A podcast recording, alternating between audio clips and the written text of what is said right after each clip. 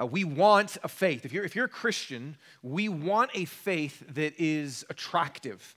Uh, we want a faith that is not kind of an embarrassment that we feel like we have to hide. We want a faith that we feel confident in. We want a faith that is compelling, that even if it could be, draws other people actually to know Jesus. We want a faith that knows what we believe, that actually lives what we believe, and is able to use it for good around us, that's actually able to use it to help other people. First Peter, the book in the Bible called First Peter, talks about that people would ask Christians a reason for the hope that is within them. I don't know if you've had that experience, but that's what we want. We want it to be true that the way that we live, the way that we believe, the way that our faith is, is such that people would actually be drawn to it and say, Where's this hope coming from? How is it that you live like this? How is it that you live with this kind of resources? That's, that's the kind of faith we want, right? We want a attractive, compelling faith that actually experiences the goodness of God and brings that good into others' life. And that's that's a great idea. And yet, what are the perceptions of Christianity often around us? Maybe not that. What is it that people think about Christians? I don't know if you are in your workplace and you just always said, Hey, I'm a Christian, just so you, if you're in a job interview, just so you know I'm a Christian and those beliefs mean a lot to me. Would that help? Would that hurt? A lot of times, Christians are looked at in our culture, in Denver in 2022, often looked at as outdated, maybe extremist, maybe bigoted, maybe hateful, maybe just weird. Uh, maybe just if you believe those things, that's fine, but kind of keep it to yourself. Don't let it affect things around you. Let it be just kind of a personal belief, but don't let it actually lead to something that influences your choices and your decisions, maybe thought of as judgmental and so, oftentimes, what happens is even though we want this faith that is attractive and draws people in, we're tempted towards integration, where we just say, All right, I just got to fit in. I need to fit in. I need to find ways that I can just align myself with the people, my coworkers, with employers, with friends, neighborhood. I just need to integrate. Or we isolate and we say, I need to withdraw. These people obviously think I'm a weirdo and they only get stuff from Christians on TV. And every, I don't, every show, every show that you watch, the Christian is never the good guy. They're always a wacko. And it's just like, man, I don't, I, I know a lot of Christians and they're not all that crazy. Some of you are, but they're not all that crazy. The Christian is always the wacko in every show. We were just watching something, and it's just like, oh, they're a Christian. Okay, here comes a weird Bible verse out of context. Here comes an insane person, something, right? It's never like Captain America or Iron Man's like, and by the way, I'm a Christian, and that's why I will defeat Thanos today. Like, that never happens. Luke Skywalker, not a Christian, right? All the heroes, not Christians. They probably secretly, Darth Vader is actually like, I'm a Christian. That's what led me to my bigotry of the dark side, you know. Okay, I'll stop with movie references. but we are tempted towards integration or isolation, where we just kind of pull back and say, I need to just be with people like me. Or sometimes we're tempted towards, and I, these are three eyes because I'm a pastor, uh, indignation, where we just get mad. We're just angry. We're angry at the culture around us. We're angry at the people around us. We're angry that the beliefs and the values make it harder for us. We're angry at how we're perceived in the culture. All of these things are different from what it is that in our heart of hearts we really want, though.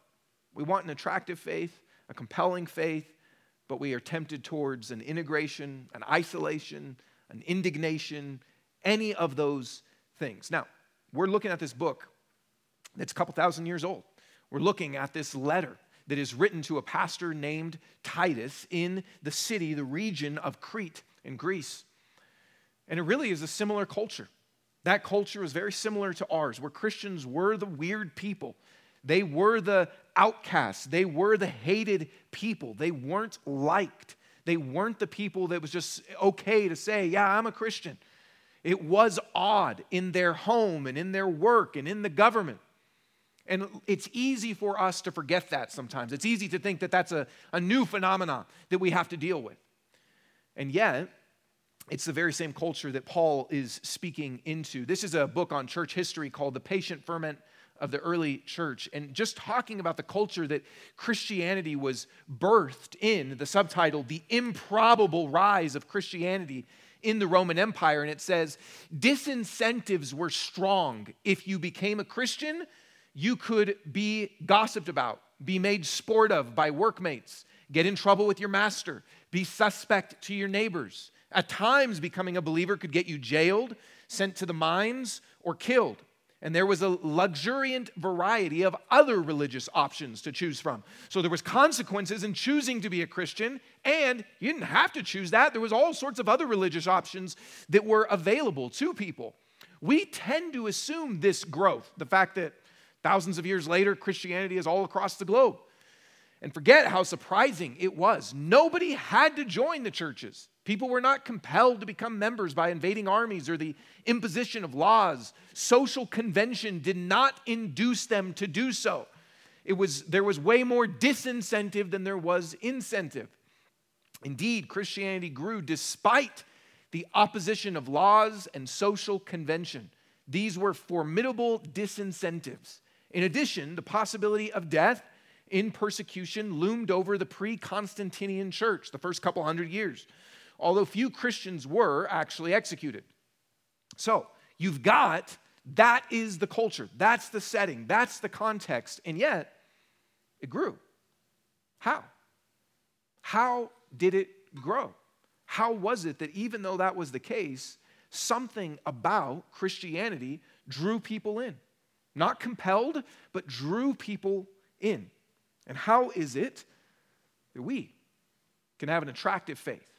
What if whatever it was that led them to, even though all of the social, political, cultural pressure was against them, they actually drew people in? What if we could have those same resources? What if that could be true of us? How do we have an attractive?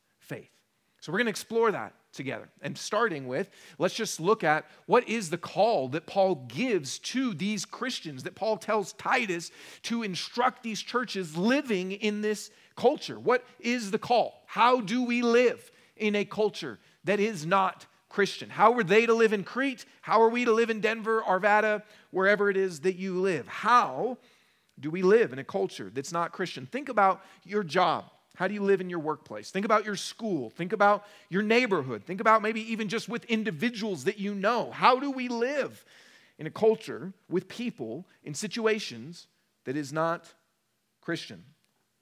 And here's what Paul says Remind them to submit to rulers and authorities, to obey, to be ready for every good work, to slander no one, to avoid fighting, and to be kind, always showing gentleness to all people. We'll look at each of these, but look how he starts. Remind them. That's so important. All throughout the Bible, the call is often not, here is new information that you need, but the call is often to be reminded. Because it doesn't matter how much you know, we all forget. We all forget we forget the most basic things of our faith. We forget the most basic things that we are called to. And one of the temptations, if you've been a Christian for a longer period of time, if you've been a Christian for a while, we can tend to start to think, I need new information. Sometimes we use language like, I need to go deeper. Maybe, or maybe you just need to actually live out what you've already been told.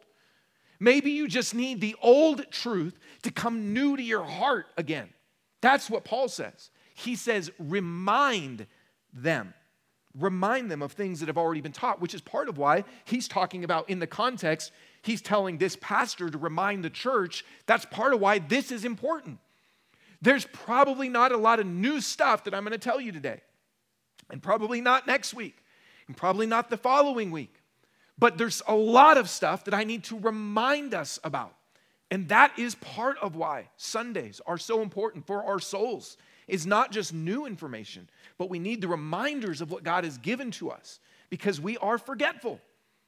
We're forgetful people. And so he starts with this, remind them. And then he says, submit to the rulers and authorities to obey.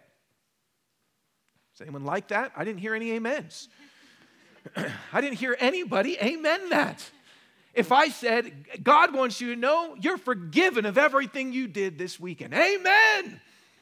I, I know we don't normally amen much, but, but this is definitely one that's not getting amens anywhere. I don't like that.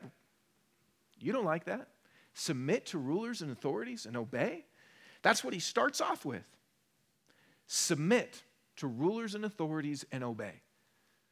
Now, we've got deep ingrained in us as American people that we do not submit to anybody. We don't submit to the British. We don't submit to anybody, right? Especially not the British. submit to rulers and authorities. That's what we're called to do. Sometimes as Christians, we can even feel like, well, if it's a bad leader, then I don't need to follow their laws. If we've got not our candidate in office at the highest level or at lower levels, if it's, well, you don't understand, the governor is this or the president is this. You know who was the president here?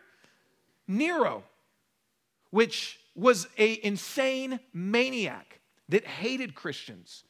There were literally Christians crucified and on fire. So I don't think we have it that bad.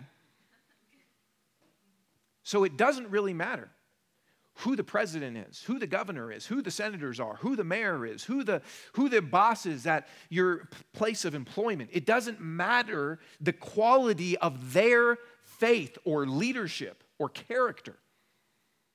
We are called to be good citizens. Now, does that mean that we can't vote? No. We live in a democracy. That's great. We can vote. Does it mean we can't protest? No, we can protest. We can say, we don't like this. This is wrong. This should change. It even, there's even room that we should disobey when things go against God's word. But in general, our call is to submit to rulers and authorities and obey, to live as good citizens in the place that we find ourselves in. And sometimes, again, Christians can say, yeah, but this isn't my home. Jesus is my king. Okay, but if you went to another country Think about other countries, they drive, like England again, they drive on the other side of the road, right? If you go to England, you don't say, well, this isn't my home, this isn't my country. I belong to another kingdom. And you drive on the other side of the road, and you say, this isn't my home. Well, yeah, but you're there now. And God has left us here now. And we are to be good citizens, to follow the rules that are in place. Listen, just so you know, this is repeated all throughout the New Testament. This isn't some one random call that's put in there. Peter says it, Paul says it in Romans, says it here. It's Jesus talks about it. We're, we're told multiple times that this is part of what our calling is in a place that isn't our home with unjust leaders, but we are still called to be good citizens in those places. So sometimes, I'm, I'm kind of focusing on this because sometimes Christians are hyper spiritual and say, yeah, but I only follow Jesus, or I only, these people, they're not my, this isn't my home, these aren't my leaders, it's just the Bible. Okay, but the Bible says this over and over again. And if we can't even just be good citizens as, as a starting place, if we can't even just be faithful citizens as a starting place, it's going to be really easy in the culture that we live in for people to say, see, you are hateful, you are bigoted, you are outdated, you are, you're not good for society. They might say those things anyway, but we shouldn't let it be said because we're actually going against what we are called to. So, there you go. Like I said, nobody likes that. No amens. No one will email me and say, I love that point. That's all right. Okay, all right, I got one. I'll take it. Thank you. Next, he says this be ready for every good work. Be ready for every good work. Often we have opportunities to do good. Oftentimes, they are around us. The idea of being ready for every good work is implying that you will see something. Now, we should be proactive about good works also. Paul has already taught us that, but we should be ready for every good work, which implies you will see things.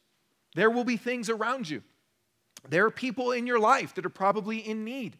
There's probably needs that pop up in your neighborhood, in your school, whether you're attending school or you're for your kids' school, there's needs that pop up in your work. There's needs that pop up in relationships that you have. All around us, there are needs, there are opportunities. Do you, do you see the opportunities? And Paul says, Be ready for every good work. It means we should be the people that jump on what we see. We should be the people that see here's an opportunity to serve in school, in my neighborhood, with this individual, and that we are ready to do good. Again, not people that say, This doesn't matter. All I care about is people's souls. They just need to know Jesus. All I care about is church. All I care about is the Bible. And yeah, these things are silly. That doesn't really matter. Who cares if you need to sign up to bring cupcakes to your school? Who cares if, you know, I don't really need to sign the birthday card for the person at work? Or I don't need to, like, it, we kind of can maybe at times, again, be kind of so hyper spiritual that we avoid the basic stuff. Are we committed to being ready for every good work? We should. This is what our call is, how we live in a culture that's not Christian. And then he says to slander no one. Now, listen, no one is tempted to slander a saint most of the time. We're usually tempted to slander people that are bad, or at least that we disagree with. We're tempted to slander people that we disagree with, or people that we feel like are mistreating us. We're tempted to slander those that are the bad boss or the lazy coworkers or the whatever government person, we're tempted to slander those people. What if we sought instead to represent people fairly? What if we sought to say, I'm going to speak well of people? And if I speak in a way that is, is critical, I'm not slandering. I'm not seeking to misrepresent them, but I'm seeking to actually even state their positions and their points in a way that they would say, that's fair, that is what I believe. What if we sought not to slander people? Then you know what would happen? Facebook would shut down because no one would use it. What if we sought to actually speak truthfully, speak well, speak charitably? Of people in our life and online? What if that is what we were known for? What if you were known in your place of work as the person that didn't speak negatively of coworkers, of boss, of oh, this stupid person in office or that stupid person in office? What if we were known for speaking well of people or speaking charitably of people? Avoid fighting not trying to provoke, not looking for a problem, not just trying to prove ourselves right, not just trying to say, well, let me find the things that I disagree with that are wrong and get in debates and get in arguments, but actually avoided fighting.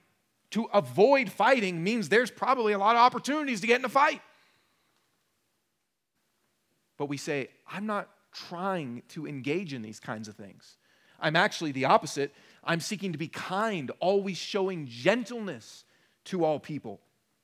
That I am, the posture that I'm trying to bring is humility, to find ways to serve, to find opportunities to bless with my words and with my actions. I'm trying to have a mentality and a posture and an attitude that is gentle to people, to all people. Again, Paul is writing specifically in a context of people that disagree, that are hostile. What if that was our mentality? Now, look, none of this is super profound, right? Be nice. Don't be mean, right? I mean, it's pretty basic stuff. Obey. Like, this is sort of preschoolish a little bit. But is it true of our reputation as Christians? Is it true of your reputation as a Christian? What if it was? What if this is actually how we lived? What if in a culture that was hostile to us or in a culture that is not Christian, what if that's how we engaged in it? What if when we see people that disagree with us, that are that don't like us, that cast judgment on our beliefs and our values, what if we didn't run away from those people or try to just be like them, but actually engage like this? Gentle, charitable, seeking to do good, not getting in fights. What if we said, I want to bring good into these places? I want to bring good. What if that was our heart? What if that was our commitment? You know this already. But we need to be reminded. It's exactly what Paul says. How do we live in a culture that's not Christian? Paul knows. Paul has talked about, it's a short letter, but he's, talk, he's talking to Titus about how to encourage the church.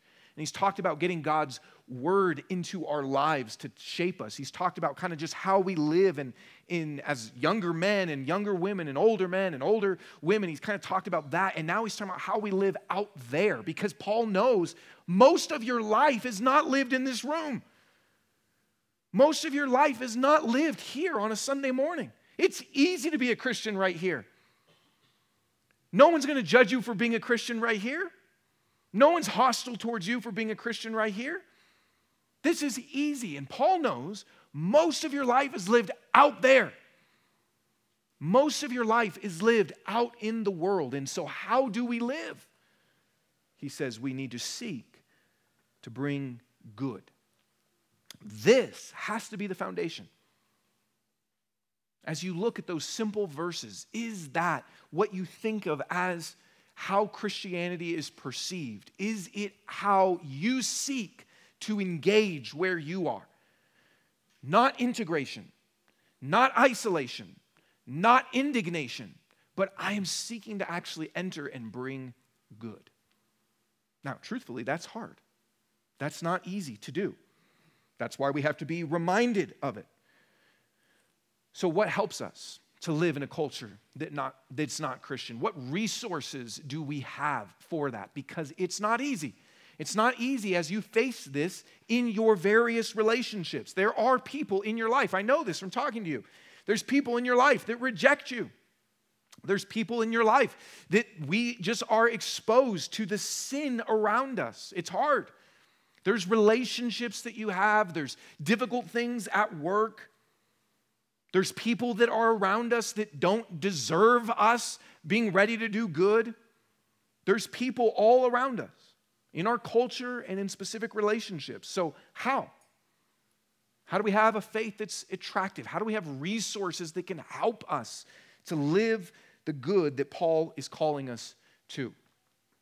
And here's what he says For we too were once foolish, disobedient, deceived, enslaved by various passions and pleasures, living in malice and envy, hateful, detesting one another. So Paul says we have this calling of how we're supposed to live, and he's going to tell us two different things also that he's reminding us of that we need to remember. And the first is we have to remember that we too were once all of these things. We too were once like the very people that we are now seeking to engage with.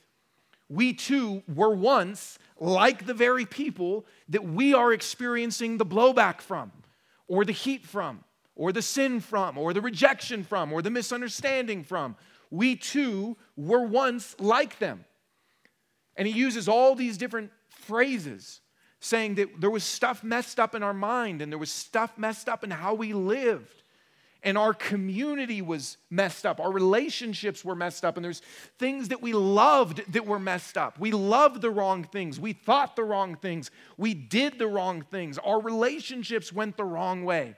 All of that. He says that's who we were. And Paul says, we too, including himself, which Paul was a Pharisee of Pharisees. He was this amazing religious leader. So it's not like Paul was out doing crazy, wild, you know, Pharisees gone wild, uh, you know, things. He was just a, an, an upstanding religious leader in the community. That's who he was, but he includes himself in this because he knows that he had a heart far from God.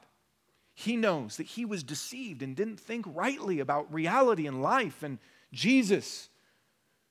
So even if your life you look at and go, I've been a Christian most of my life, it's I've lived a really good life, I've been moral, you are still here.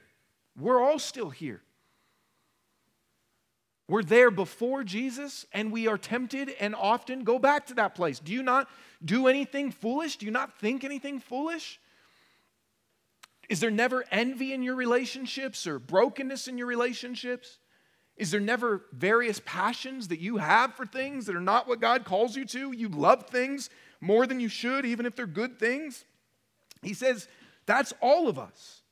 And we have to remember who we are, who we were, and who we are continually tempted to be. If not, what happens is we just look at people and say, How stupid are you? How could you not be like me? How do you not get it? How do you not live like me? How do you not see it? If that's our only posture as we look at the world around us, is just kind of disgust, anger, just can't believe it. If that's our posture, then we are forgetting who we were. We're forgetting who we are daily tempted to be if we just look at things around us and people around us and the culture around us, and our only heart posture is judgment, Paul says we are forgetting. Listen, if you just look back at your life, let's, we can even take it out of spiritual categories. Aren't there things in your life that you look back on? Look, just, you look, what kind of jeans did you wear 20 years ago? That's all you need to say. All you got to do is look back and go, man, I've done some dumb things. I used to wear puka shells, and I'm not Hawaiian. And I'm trying to look and make sure no one's got puka shells on. You're like, is something wrong with puka shells? Maybe they'll make a comeback. Everything else does. Like, you've worn stupid things. You've thought stupid things. You did stupid things, right? I mean, we all, and, and then the, the goal is not that you look back at that and just go, what an idiot, I can't believe it, but just, yeah, you know, we, that's okay, I've changed, I've grown. And when you see someone else, you know, when you see a teenager or you see someone that's younger than you, or you, you go, okay, yeah, all right, every, that's just kind of how it goes. Nobody looks at a baby and goes, freaking pooping his pants. Can't believe it. Nobody does that. We go, yeah, I used to be there too. And now I've grown and changed. And so there's an empathy that should be there. Paul is saying this if you can't see yourself, if you, this is so important, if you can't see yourself in whoever it is that's hostile to you or living wrongly from what you now know is right, if you can't see yourself in them, you're blind. You've forgotten. Which is why he says, we too were once like this. I want you to live like this in a culture that's against you and hostile to you. I want you to live bringing good instead of a self righteous, yeah, but they do this and they do this. And Paul says, I know that's what you're going to think. So I have to remind you, you too were once like that. You too once thought like that. You too once were spiritually pooping yourself. That's how you too were once. So he says we have to remember who we were.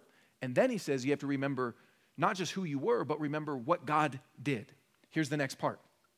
He says, When the kindness of God our Savior and his love for mankind appeared, he saved us. So remember who you were. I'll read the rest of it in just a second, but remember who you were, and then remember what God did when you were in that place.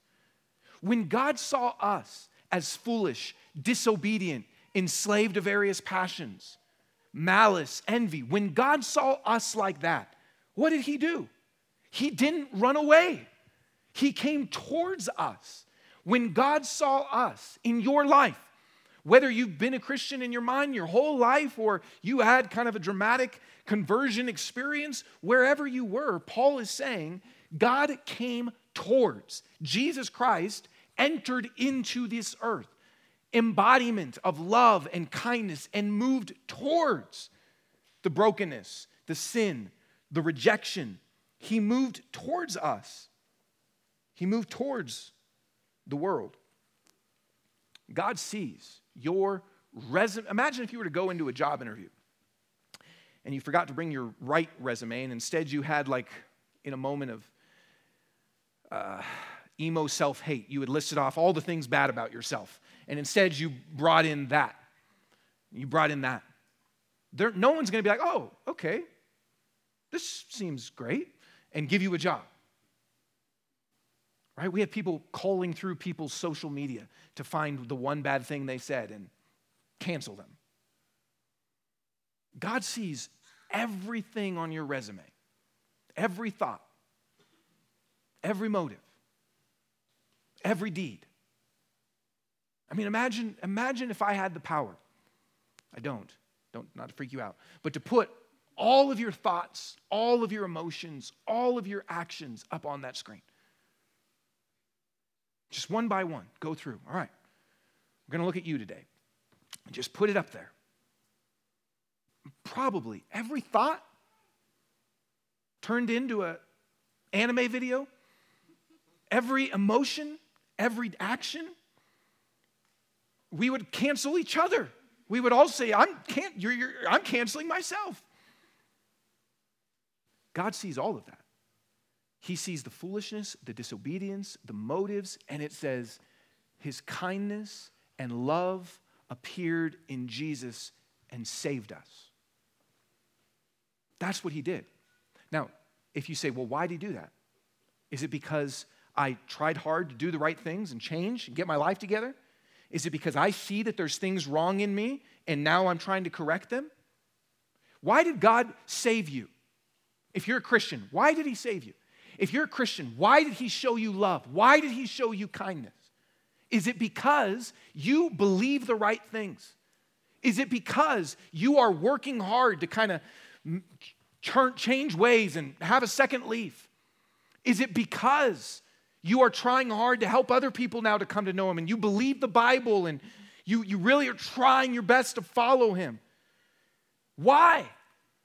I remember talking to somebody once that said, I know that I must be really, really valuable in order for Jesus to die for me. And I said, No, you're not actually. The reality is this that he says, it's not by works of righteousness that we had done. It's not anything that you did. It's not because of how inherently beautiful and awesome you are and valuable you are. And I'm not saying you're trash, you're made in the image of God. But God didn't look at us and say, Wow, I really need you. You're so great. I need you on my team. It's nothing, nothing, not by works of righteousness that we had done, but why? According to His mercy. Mercy means we don't deserve it. Mercy means we don't deserve it. Mercy means God looks at us and says, We are actually worthy of death because of our sin against him. The person, think about the person that has bothered you the most and done the worst to you. We're way worse than that to God.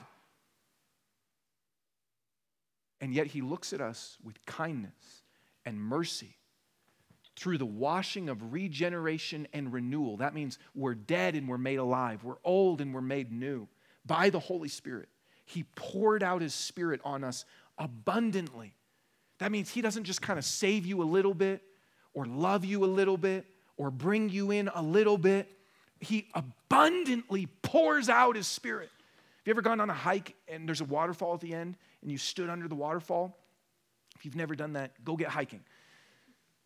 And it's so awesome. Just stand under the waterfall or at least get splashed a little bit by it. And it's not just like a little bit, it's poured out abundantly on you. He says, That's how much my salvation has come to you. That's how much my grace has come to you. That's how much my mercy has come to you. It's not a little bit and then you got to make up the extra. It's not a little bit and now you got to do some good works of righteousness. It is, I'm abundantly pouring out upon you my grace, my kindness, and my mercy. Yeah, but I don't deserve that. Of course you don't. That's the point. That's how good He is. It leads us not to see how great I am, how valuable I am, how worthy I am, but to see how merciful He is, how gracious He is, how loving He is. poured out his spirit on us abundantly through Jesus Christ our Savior, that having been justified, that means you're made right now in God's eyes, that it would be wrong, it would actually be wrong of God to reject you.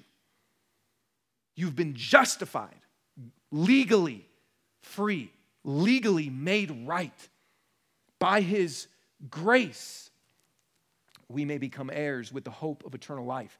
This saying is trustworthy. And he says all of that comes through Jesus Christ, which means it's not just that God looks upon us and says, I feel really gracious today.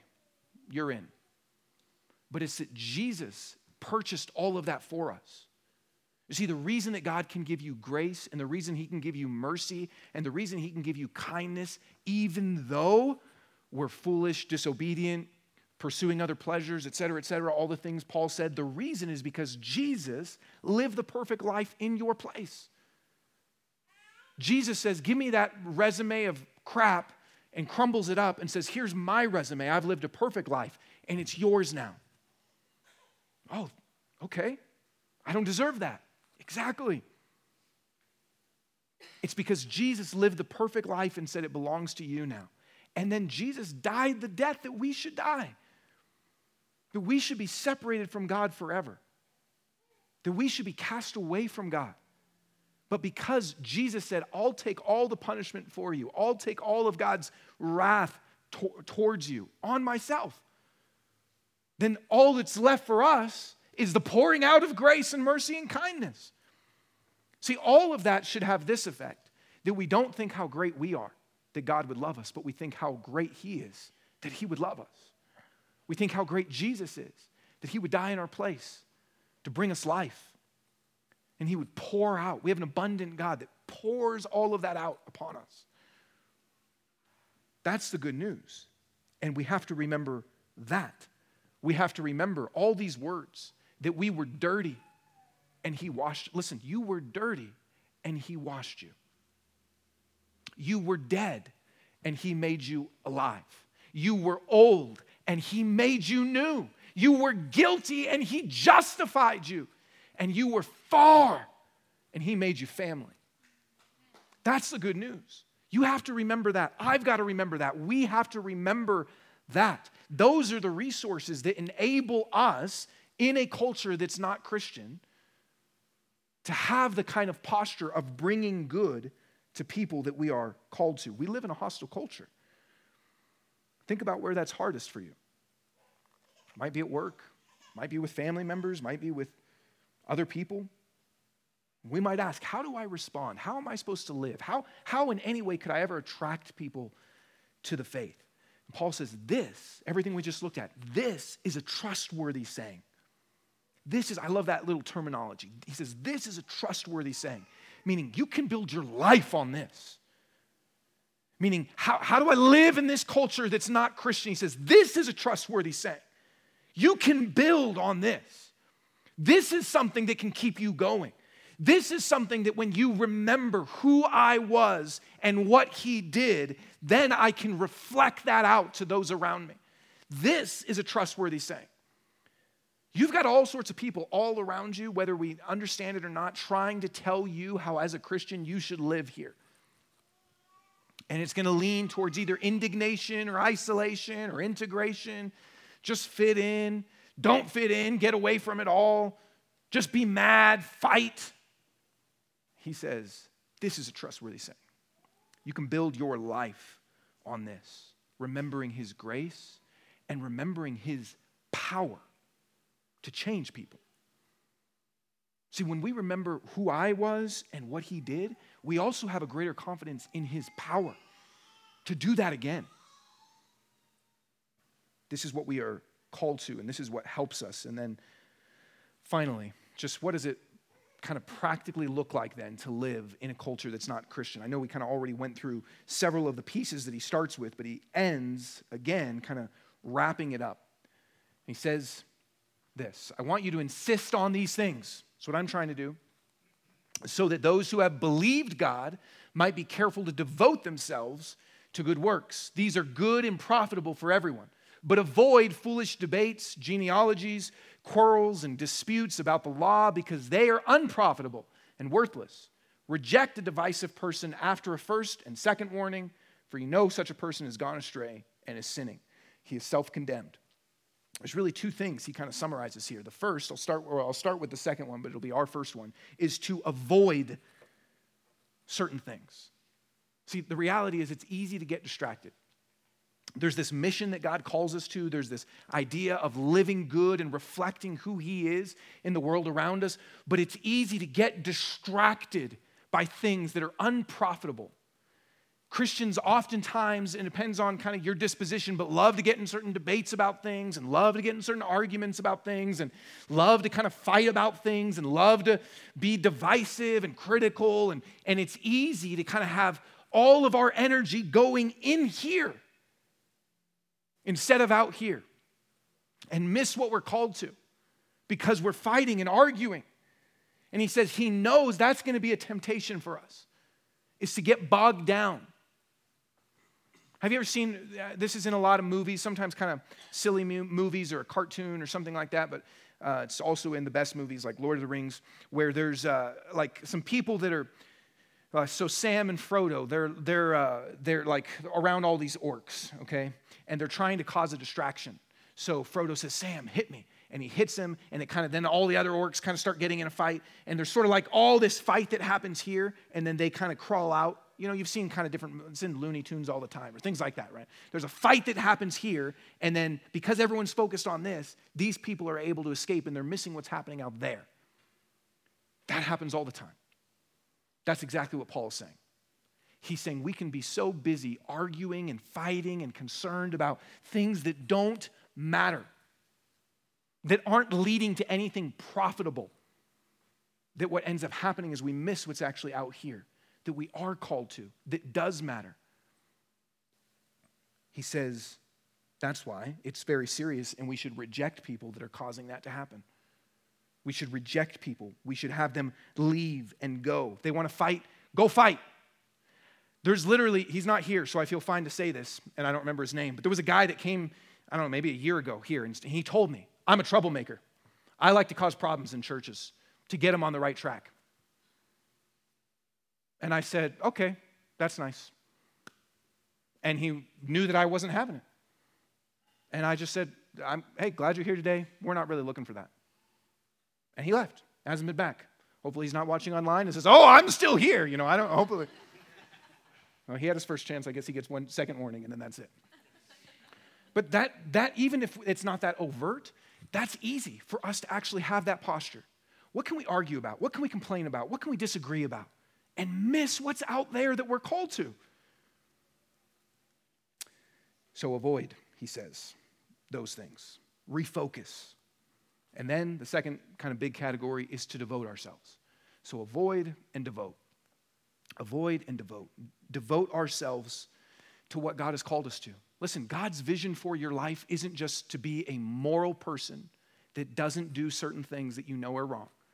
God's vision for your life isn't just that you believe the right things. He says these people have believed God. That's great, but that's not all. God's vision for your life is not just to be moral, to see the wrong that's in culture, to argue, to come to church, to believe correctly. That's not the end of God's vision for you. God has work for you to do. God has works for you to do. God wants us to believe all the beautiful truth of what He's done and what He's come to do and who He is. He wants us to believe that.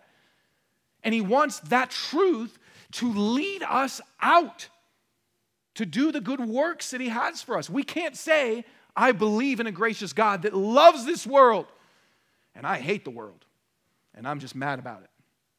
Can't say that.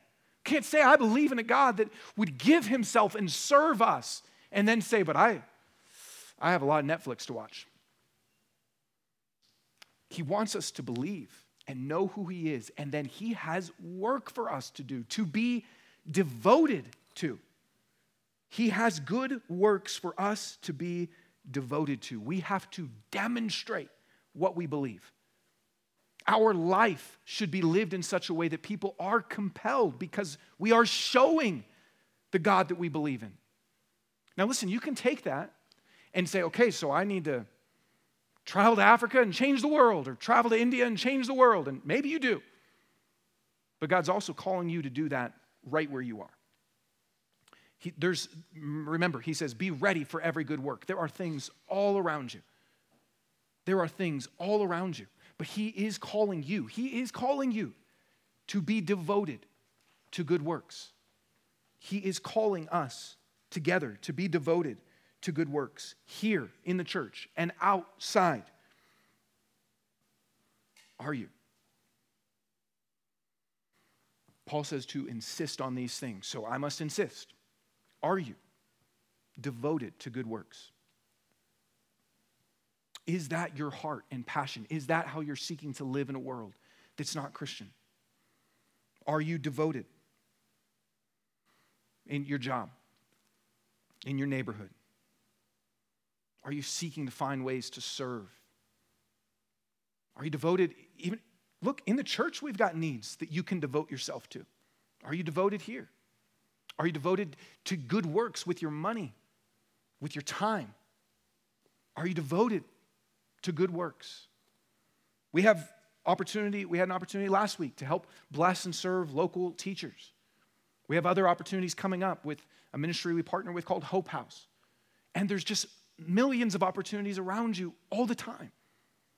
Are you devoted to good works? Really, Paul is getting at where's your energy going? And the word he uses here is that good works are profitable. And then down here, all these arguments, they're unprofitable. That's kind of the question. Where's my energy going? Is it profitable?